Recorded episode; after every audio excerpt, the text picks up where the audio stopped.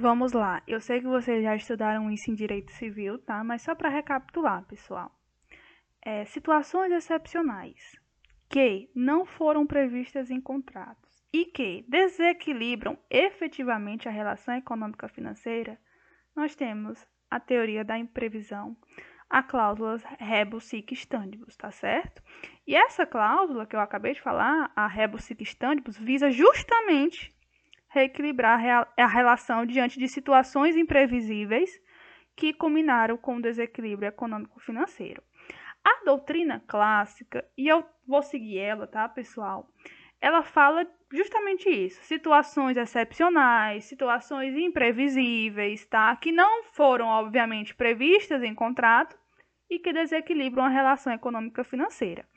Isso é a doutrina clássica, é a que eu sigo. Porém, eu vou só comentar uma coisinha com vocês, que a doutrina contemporânea aplica a teoria da imprevisão nas situações imprevisíveis, tá? Mas também nas situações que são previsíveis, mas que os efeitos são imprevisíveis. Só para vocês ficarem atentos, tá bom? Mas aqui eu vou seguir realmente a doutrina clássica, que trata a teoria da imprevisão, trata a cláusula rebus sic stantibus como situações excepcionais, né? Imprevisíveis, que obviamente não foram previstas em contrato e que acabaram por gerar um desequilíbrio na relação econômica financeira, tá certo? A doutrina, ela entrega para a gente 4 cenários em que pode ser aplicado a cláusula rebus sic stantibus, tá? Que pode ser aplicada a teoria da imprevisão. A primeira delas é o caso fortuito e a força maior, tá? São situações imprevisíveis, inevitáveis, que acabam realmente alterando a relação contratual. Podem decorrer de fatos humanos, tá certo? Desde que nenhuma das partes que tenha causado o problema, o desequilíbrio, ou então por fatos da natureza, tá certo? Como um exemplo que eu posso dar para vocês, vamos supor que a empresa da Mariana, né, que era para a construção de um hospital, ela já tinha construído um terço da obra, mas só que deu uma chuva enorme, que acabou destruindo aquilo que ela já tinha construído. Então, veja, a gente vai ter que readequar prazo, a gente vai ter que readequar valor. Então, perceba que o cenário inicial foi modificado por outro cenário, tá certo? O que gera o desequilíbrio, que eu já falei para vocês, e isso vai culminar na alteração de valores e vai acabar também culminando com a alteração de prazos, tá certo? Vamos isso lá, aqui é um exemplo continuidade. Clássico. Nós temos também como segundo cenário, segunda hipótese que a doutrina elenca, as interferências imprevistas, tá? Que são situações, pessoal, que são pré-existentes à celebração do contrato, mas que só vêm à tona durante a sua execução. Como assim, professora, pelo amor de Deus? Seguinte, fiz uma licitação, fechei contrato com a empresa do Anderson, tá? Para construção de uma escola, tá certo? Quando a empresa dele vai efetivamente começar a obra, ele percebe que é um terreno pantanoso. Perceba, o terreno não se transformou de uma hora para outra em pantanoso, não. Sempre foi. Ou seja, era uma situação pré-existente, mas que só veio à tona durante a execução do contrato. Perceba, vamos ter que readequar prazo.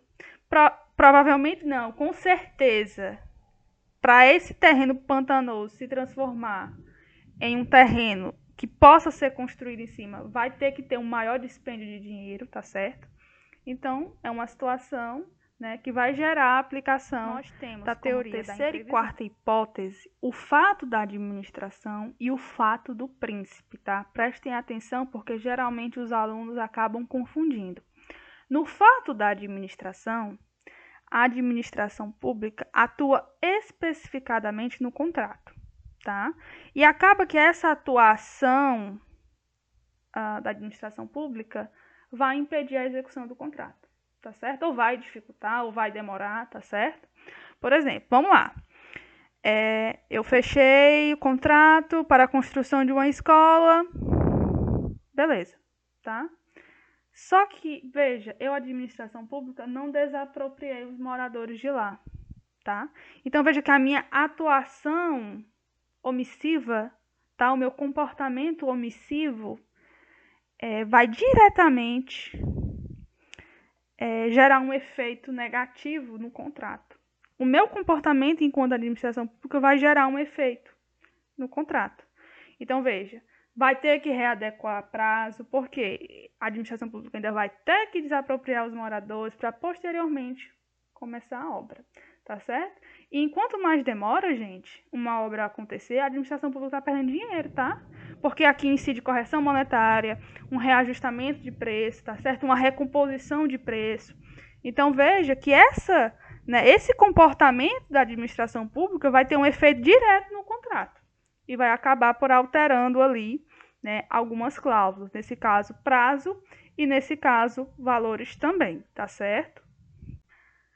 Já no fato do príncipe, também vai haver uma atuação da administração pública. Só que essa atuação, pessoal, é extracontratual. Ou seja, ela é geral e abstrata.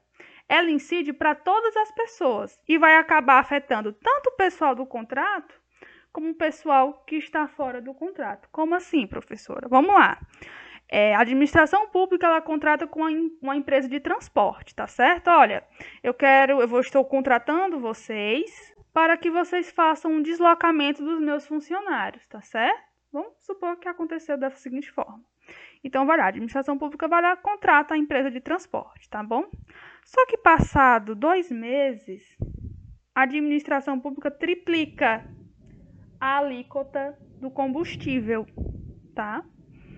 Perceba, o fato da administração pública aumentar o tributo vai incidir tanto no contrato, tá? Diretamente no contrato, mas também vai incidir o seu Zé, que faz viagem, né, privada, vai afetar a mim, que utilizo do meu carro, vai afetar você, que também se utiliza do seu transporte. Então, percebem a diferença no fato da administração e o fato do príncipe? No fato da administração, o comportamento da administração apenas, exclusivamente, vai afetar o contrato. No fato do príncipe, o comportamento da administração pública vai afetar o contrato, tá? Mas também afeta qualquer outra pessoa, tá? Qualquer outra pessoa que não esteja naquela relação contratual.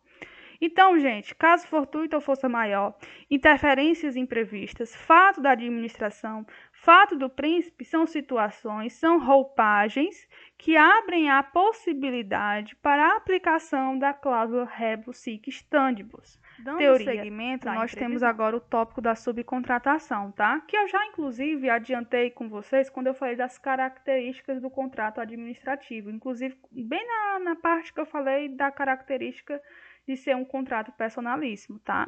A subcontratação, ela é uma matéria controversa, tá? Muitos acreditam que a subcontratação acaba burlando os preceitos da licitação, do contrato administrativo, dos próprios princípios da administração pública, tá? Mas, até o dia de hoje, não foi declarado inconstitucional, está no artigo 72, tá? E vocês precisam saber o que é, tá? Gente, a subcontratação, ela é aceita apenas de forma parcial, tá certo? Não é possível subcontratação total. E a subcontratação, a possibilidade de subcontratação deve estar prevista tanto no edital como no contrato e tem que ser bom para a administração pública, tá certo? E aí o subcontratado vai ter que comprovar todos os requisitos da fase de habilitação para efetivamente ser um subcontratado. Então, perceba, vamos lá, eu sou a empresa vencedora, estou realizando o contrato. Uma parte desse contrato eu vou destinar para a empresa da Samara. A empresa da Samara vai ter que comprovar na administração pública que a empresa dela perfaz todos os requisitos que são exigidos na fase da habilitação, tá certo? Não é qualquer pessoa que vai ser o subcontratado.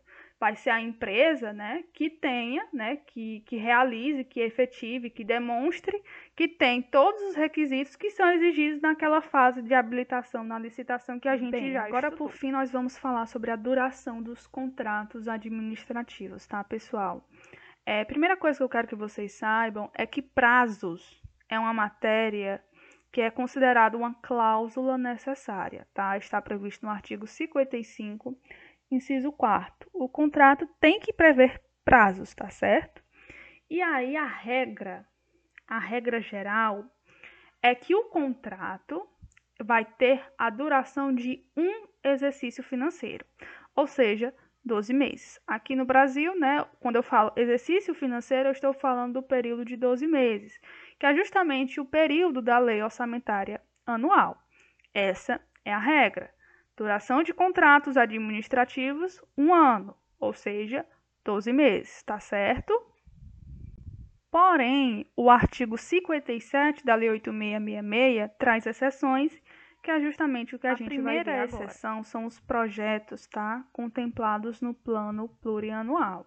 O plano plurianual tem uma duração de 4 anos, tá certo? Então, veja, se aquele contrato estiver previsto no plano plurianual, no PPA, a administração pública pode ir prorrogando. Então, veja, aquela regra de 12 meses, um ano, pode ser estendida, né, durante aquele período do PPA, que são justamente 4 anos. Só um detalhe, a possibilidade de prorrogação, tá, pessoal, deve estar previsto em edital e em contrato, tá certo? E, obviamente, que a administração pública só vai prorrogar se for conveniente ao interesse público, tá certo? Então, essa é a primeira exceção.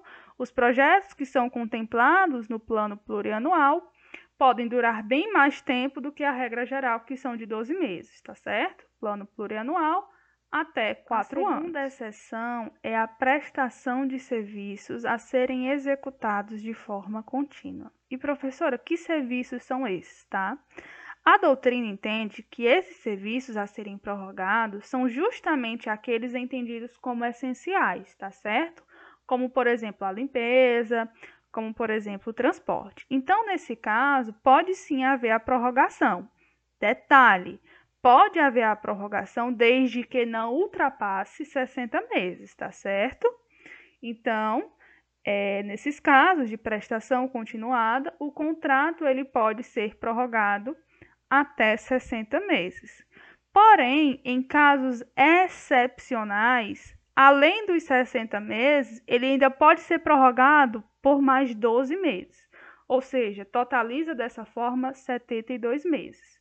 Recapitulando, na prestação de serviços, né, que são executados de forma contínua, eles podem ser prorrogados até 60 meses. Mas em situações excepcionais, além dos 60, adicione aí mais 12 meses, tá certo? Então, a gente tem a possibilidade de ser 60 meses e em casos excepcionalíssimos, 72 meses, tá bom? Que aí é justamente a soma entre 60 meses e mais 12 meses. Agora, só um detalhe, tá? Só uma observação, é porque muita gente acha que, por exemplo, eu, administração pública, vou contratar a prestação de serviço de limpeza da empresa da Samara. E aí eu já coloco aqui no contrato. Esse contrato vai durar 60 meses. Não. Esse contrato vai durar 12 meses. E aí eu posso ir prorrogando, tá? Desde que não ultrapasse os 60 meses. É dessa forma que deve ocorrer, tá certo? A terceira exceção é o aluguel de equipamentos e utilização de programas de informática. Nesse caso, o prazo é de até 48 meses, tá, pessoal? Sem maiores digressões, tá? Nesses casos, prazo de até 48 meses. E a quarta exceção são as contratações que são previstas no artigo 24, inciso 9, 19, 28 e 31. Nesse caso aqui, geralmente envolve situação de segurança nacional, tá? E aí os contratos podem ter vigência de até 120 meses, tá, pessoal? 120 meses. E aí, lembrando, uma disposição comum a todas as exceções, tá? Toda prorrogação ela deve ser justificada. Tá? E a empresa deve manter desde a licitação até o último dia de prestação de serviço a comprovação de todos aqueles requisitos da fase de habilitação. E aí é isso, tá, pessoal. Encerramos mais uma aula, tá certo? Próxima aula não teremos aula porque será a Semana Santa. Então, vocês vão ter aí uma folguinha de mim. Mas saiba que eu vou sempre estar no WhatsApp para tirar as dúvidas de vocês, tá bom? Um grande abraço, espero que tenha sido proveitoso assim como foi para mim.